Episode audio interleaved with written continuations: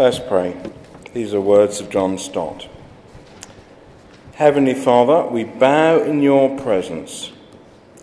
May your word be our rule, your Holy Spirit our teacher, and your greater glory our supreme concern. Through Jesus Christ our Lord. Amen.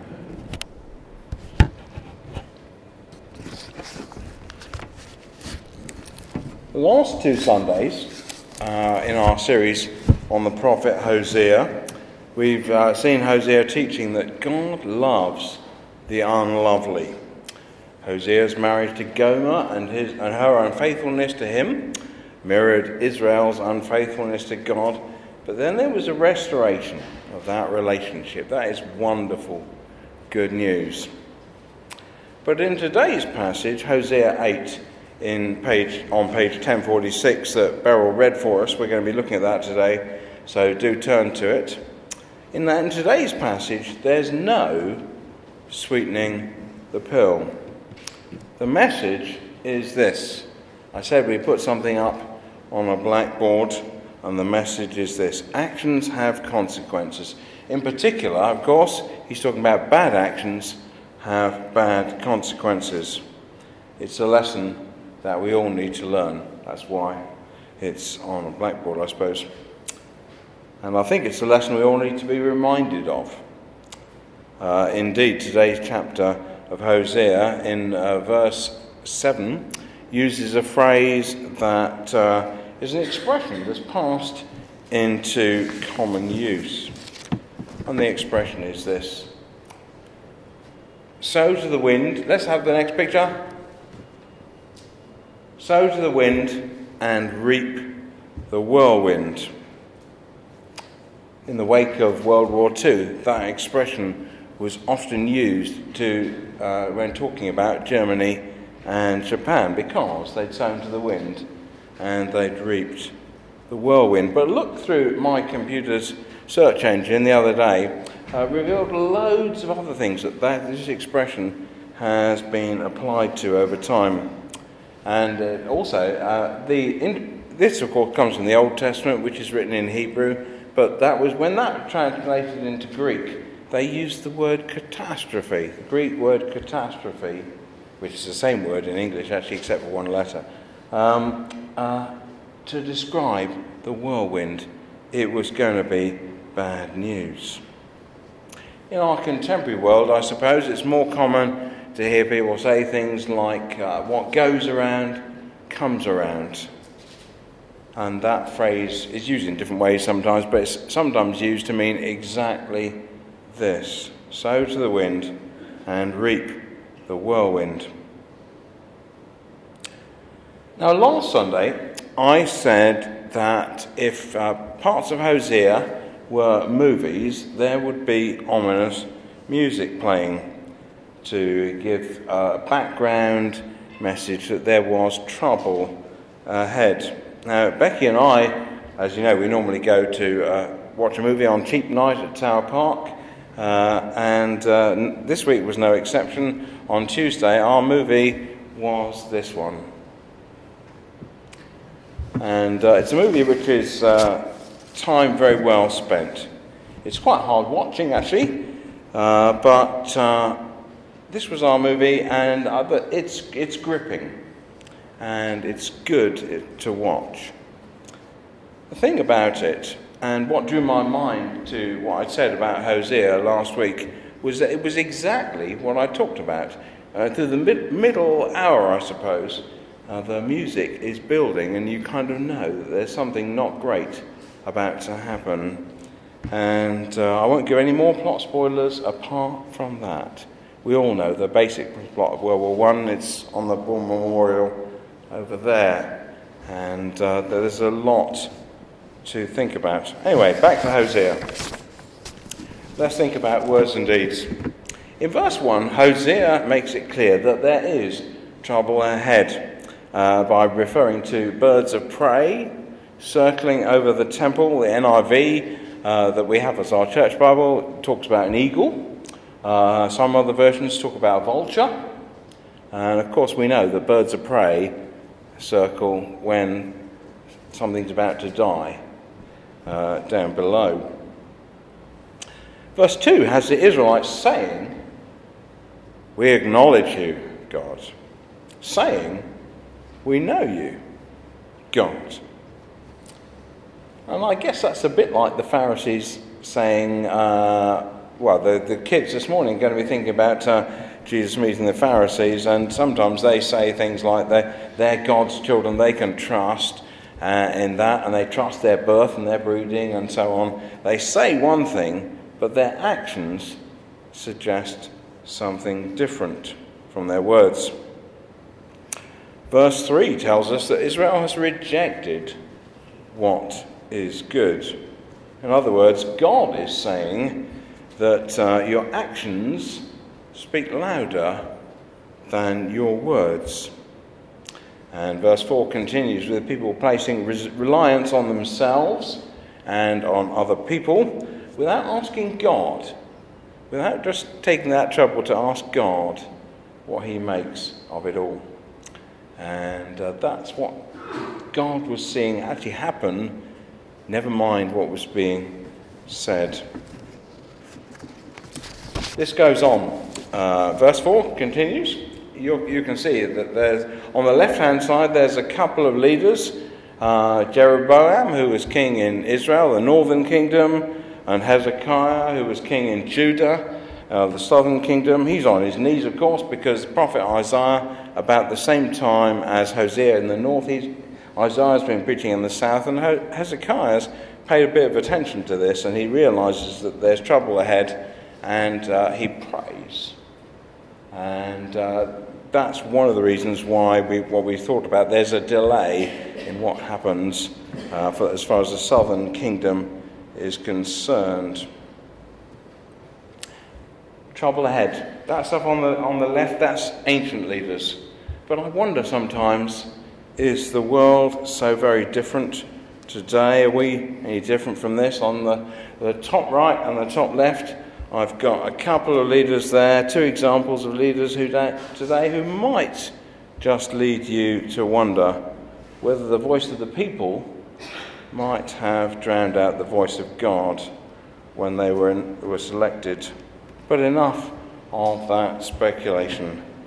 The text points to another example and uh, it goes on and talks about this. Verse 4, 5, and 6 talk about uh, false gods. On the left, on the top left there, you've got uh, the, the, the golden calf. Golden calves got made on various occasions. The, the first one was just when, it, when, even when Moses went up the mountain to get the Ten Commandments, but, and that was destroyed. But there were others that were made to follow it. And uh, the passage, the chapter that we've read, refers three times to this golden calf. The bottom left has got a picture of the, uh, the prophets of Baal uh, confronting Elijah on Mount Carmel, and events showed that they, too, were barking up the wrong tree. Nowadays, we don't have many literal golden calves around the place. And we don't have many contests to see whose God can start a fire. But we do have plenty of false gods. And the right hand side has got just a couple of examples. First one is food. Paul wrote to the Philippians that some people uh, regard their God as their stomach. That's the phrase that Paul used. The second picture shows another false god, football. Uh, there's nothing wrong with food, of course, or football, indeed. And indeed, these supporters have got the wisdom that they support Arsenal. Um, great, great wisdom, uh, says he, with trepidation among Bournemouth and Southampton fans. But uh, there you go. They're very wise like that, but they're getting something wrong because what they're singing is almost like our worship in church. So, food or football or anything else, they're good things in themselves, but we can make false gods out of them. So, so Hosea's message about false gods is just as relevant today as it was when he wrote it. And uh, going back to where we started, verses 7, 8, 9, uh, all about this. Actions have consequences. This is where their behaviour is going to lead. Our next picture shows something which I used to look at quite often. Uh, a picture shows this is a short shortwave radio uh, from the 1970s when they were quite big and chunky things, and you had a big carrying handle on the top and all that sort of thing. And this was the model that the Price family had uh, when I was a teenager in Venezuela in the 70s. At the time, of course, it seemed an impressive piece, of kit, but today it's completely obsolete many times over uh, and nowadays, you wouldn't bother tuning in like that. You'd, you'd get a digital signal probably uh, by you know, probably do it by uh, through a website. Uh, there are lots of other other things as well. But I wanted a picture of a radio because it's a good illustration of the importance of tuning in and listening to God's wavelength. I can still remember the the uh, in my mind, mind's ear the, uh, the clunky noise that made when you switched between bands and stuff like that, and some of the sounds when tuning in. But that, that's the kind of image we want, we need to have in mind. Verse 12, God says that the people are not tuned in. They're not listening. They're not on God's wavelength. And uh, a phrase, verse 12, they regarded I wrote uh, many things for them in my law, but they regarded them as something alien. They weren't tuned in to what God was saying. The result in verse 13 is that uh, their actions didn't please God.